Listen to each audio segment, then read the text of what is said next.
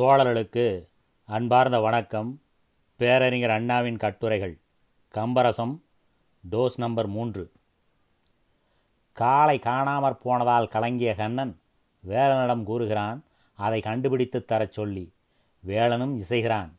என் காளை எப்படி இருக்கும் தெரியுமா? என்று கண்ணன் கேட்கிறான்.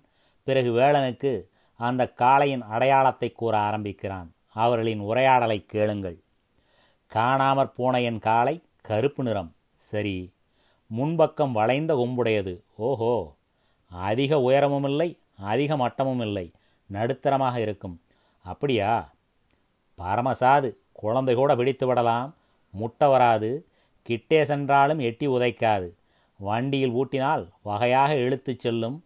வாய்ப்புறத்திலே கொஞ்சம் வெள்ளையாக இருக்கும். நாளே பல். போதும் சார் அடையாளம் சொன்னது. தேடி பார்க்கிறேன். எந்த கொள்ளையிலே மேய்ந்து கொண்டு இருக்கிறதோ அலைந்து தெரிந்தாகிலும் கண்டுபிடித்து விடுகிறேன். ஆமாப்பா அக்கறையாக தேடிப்பார். மற்றும் ஒரு அடையாளம் உண்டு. சொல்ல மறந்துட்டேன். மூக்குத்துவாரம் அகன்று இருக்கும். வால்மயிர் கத்தையாக இருக்கும். என்ன சார் இது? மூக்குத்துவாரத்தையும் வால்மயிரையும் கூடவா வர்ணித்து சொல்ல வேண்டும்? முன்னே சொன்ன அடையாளமே போதுமே. கருப்பு மாடு நடுத்தரமாக இருக்கும். சாது வளைந்த கொம்பு. இவ்வளவு அடையாளம் போதும். என்னமோ தம்பி எனக்கு அந்த காலம் மீது இருக்கிற ஆசையும் அதை எப்படியாவது தேடி பிடிச்சாக வேண்டும் என்ற எண்ணமும் இப்படி ஒரு அடையாளம் கூட விடாதபடி சொல்லச் செய்கிறது. மற்றும் ஒரு அடையாளம் கேளேன். ஒரு மைல் ஓடினால் நுரை தள்ளும். காது பக்கம் சவுக்கால் அடித்தா மூளை வரும். முதுகிலை லேசாக தட்டினா பெருநடையாக போகும்.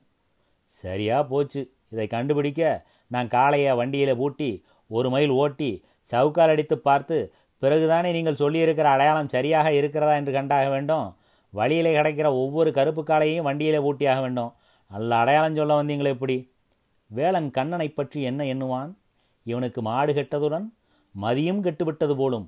ஆகவேதான் இப்படிப்பட்ட அடையாளங்கள் கூறி காளையை தேடச் சொல்லுகிறான் என்றுதானே எண்ணுவான்?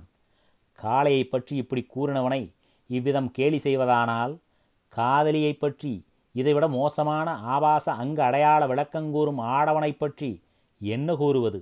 அவ்விதமான கவிதைகள் இயற்றிய கோமானை பற்றி என்ன சொல்வது? வகையின்றி காளையை இழந்த கண்ணன் அதன் வாழ்மையர் அடையாளம் கூறியது கேட்டு வேளன் விழானோகச் சிரிக்காதிருக்க முடியுமோ?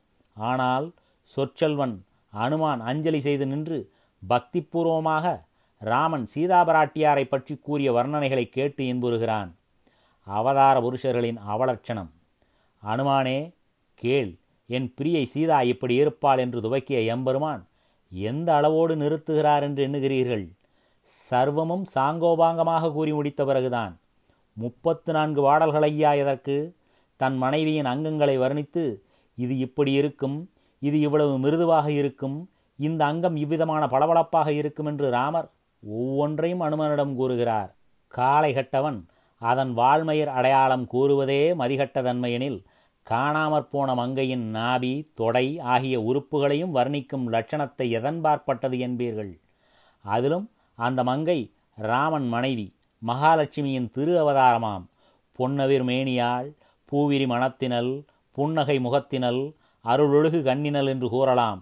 மற்ற புலவர்கள் எங்கனம் உரைப்பர் தங்க எனினும் கொங்கை பற்றி மறைக்க மறுக்கும் தகமை வாய்ந்த தவக்கவி கம்பர் இத்துடன் கூறி நிறுத்திடுவது தமது கவித்திறமை கேட்டதாகாது என்று கருதிப்போலும் சீதாபராட்டியாரின் எழிலை விளக்க எல்லா அங்கங்களையும் வர்ணித்து மகிழ்கிறார். அதிலும் ஒரு கணவன் தன் மனைவியை குறித்து ஒரு நண்பனிடம் இவ்விதம் பேசலாமா? பேசுவதுண்டா? முறையா? என்பது பற்றி கவலையுமின்றி கம்பர் வர்ணித்திருக்கிறார். சீதையானாலும் சீதேவி என்றாலும் பெண்ணென்றால் அவருக்கு போதும். நெஞ்சு நெகிழ்ந்துவிடும். கம்பரசம் குறைவர வெளிவரத் தொடங்கும்.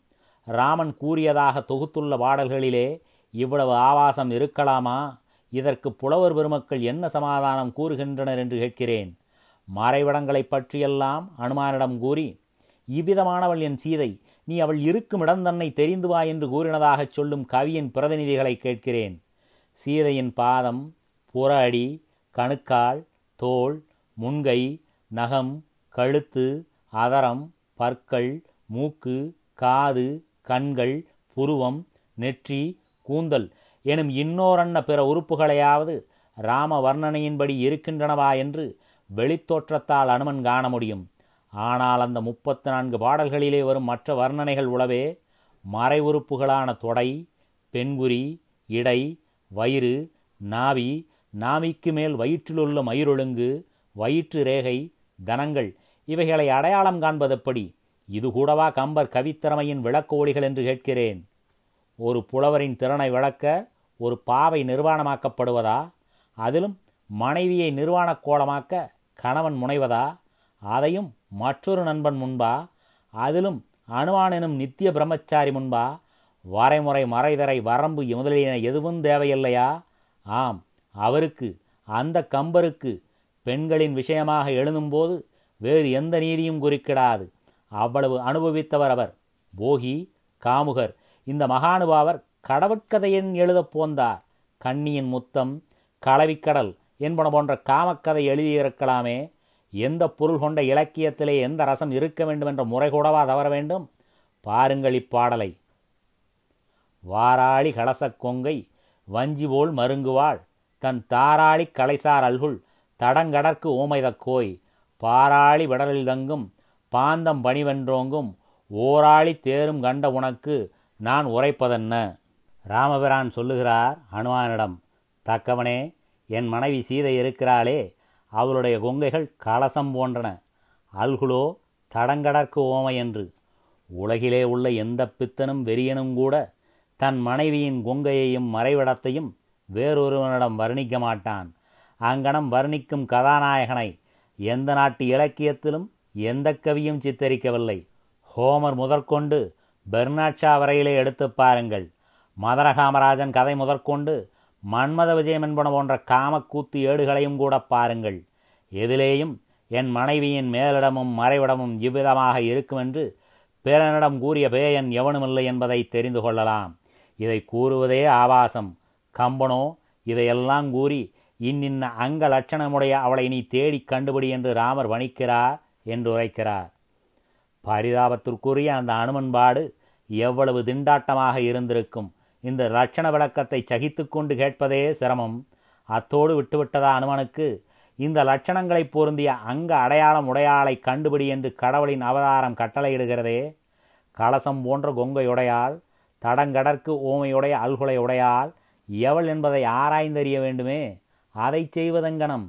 இத்தகைய அனுமத்தாராய்ச்சிக்கு இசைய எம்மங்கை கிடைக்க முடியும். குரங்குக்கு கோமளவள்ளிகளின் ஆடைக்குள்ளிருக்கும் அங்கங்களைக் கண்டு ஆராய கோதண்டபாணி கூறுவாரா? இதனையேனும் கம்பர் எண்ணி பார்த்து எழுதியிருக்க வேண்டாமா? இது மட்டுமா? சீதையின் தனங்கள் இப்படிப்பட்டதா அப்படிப்பட்டதா என்று ஓமை தேடி ராமர் கூறுகிறார் ஒரு கவி. கம்பர் தமது முழு கவித்திறனையும் இதிலே பொழிகிறார். படியுங்கள் இச்செய்யுலை செப்பன்பன் கலசமென்பன் செவ்வில நீரும் தேர்வன் துப்பொன்று திரள் சூதன்பன் சொல்லுவன் தும்பிக் கொம்பை தப்பின்றிப் பகலின் வந்த சக்கர வாகமென்பன். ஒப்பொன்றும் உலகின்கானேன் பலனனைத்து உழைவன் என்னும் என் மனைவி மகாசுந்தரி அவளுடைய கொங்கைக்கு ஓமை தேடி தேடி பார்க்கிறேன். ஒன்றும் பொருத்தமாக இல்லை. உலகிலே ஒரு பொருளும் இல்லை. அவைகட்கு இணை. என்ன செய்வேன்? என்று சோகிக்கிறார் ராமர். செப்புக் கலசமோ செவ்வில நுயிரோ என்று தமது மனைவியின் தனங்கட்கு ஓமை தேடுகிறார் தவிக்கிறார்.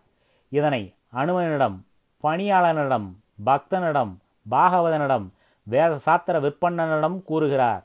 ஆண்டவனுக்கேற்ற பக்தன் பக்தனுக்கேற்ற ஆண்டவன். கவிக்கேற்ற கதை அக்கதைக்கேற்ற கவி. கலசத்துக்கேற்ற ரசம் ரசத்துக்கேற்ற கலசம். கம்பரசம் இவ்விதம் இருக்கிறது தோழர்களே இதை பருகுவோர் பரமபதம் போவாராம். அண்டம் பலமும் இங்கே தெரியுதன்னே ஆதிசேஷனும் கிட்ட தூங்குதன்னே என்று பாடும் குடியன் மதுரச மகிமையால் மண்டபம் பல போகும் போதைக்காரர் போல கம்பரசத்தை பருகினோர் காமலோக வாசிகளாகின்றனர் கழிக்கின்றனர் அதன் பயனாக யார் எக்குற்றத்தை கூறிடினும் எமது கம்பனை யாம் விடோம் என்று எக்காலமிடுகின்றனர். அவர்கள் கண்ட இன்பம் யாதோ? யார் அறிவர் தோழரே? நிலமடந்தையை வர்ணிப்பதிலே புலவர்கள் தத்தம் திறம் விளங்கச் செய்யுள் இயற்றி மலையையும் மடுவையும் அழகுறச் சித்தரித்து நம்முனோருக்கு ஆனந்தமளித்து உள்ளனர் கம்பரோ நிலமடந்தை நிஜமடந்தை என்ற பாகுபாடு அகற்றி உறுப்புகளைப் பற்றி உல்லாசமாக ஊகையுடன் தீட்டுவதிலே தன்னிகரற்றவர். பாவையரின் பள்ள மேடுகளை படம் பிடித்து காட்டும் பாகவத சிரோன்மணி கம்பரன்றி வேறு இல்லை எனலாம். யாரை படமெடுப்பது எந்த சமயத்திலே என்பது பற்றி கூட அவருக்கு கவலை கிடையாது. கண்டால் விடமாட்டார். தமது கவித்திறனை பூசி மகிழாமல் இறார். அது பிராட்டியோ அரக்கியோ பட்ட மகிழ்ச்சியோ அன்று ரிஷிபத்தினியோ. யாராக இருப்பினும் பெண்ணென்றால் போதும். உடனே உண்மை கம்பருக்கு உமிழ்நீர் ஊற்றெடுக்குமோ உணர்ச்சி ஊறலெடுக்குமோ யாதோ நானறியேன் அங்கங்கள் அத்தனையையும் வர்ணிக்கத் தொடங்குவார். சல்லாப வேளையில் மட்டுமா? இல்லை. இளவு வீட்டு வர்ணனையிலும் இந்த லட்சணத்தை அவர் புகுத்த தயங்குவதில்லை.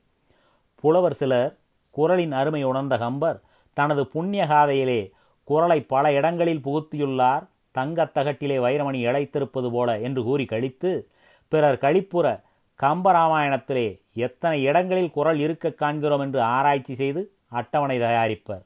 அவர்களுக்கு சிறு யோசனை கம்பருக்கு குரலிடம் இருந்த மதிப்பு பெரிதா மங்கையரின் கொங்கை பற்றிய மயக்கம் பெரிதா என்பதைக் காண கம்பர் தனது செய்யுளிலே எங்கெங்கு எவ்வளவு மகிழ்வுடன் அந்த மேட்டினை வர்ணித்துள்ளார் என்று கணக்கெடுத்து கம்பர் கையாண்ட குரலுடன் ஒப்பிட்டு பார்க்க தமது ஓய்வு நேரத்தை செலவிட வேண்டுகிறேன்.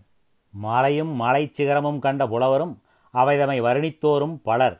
ஆனால் அவற்றை மங்கையின் உறுப்புடன் ஒப்பிட்டு உளம்பூரித்தோர் கம்பரன்றி வேறு யார் என்பதும் அன்பர்களின் ஆராய்ச்சிக்குரியது. நன்றி வணக்கம்.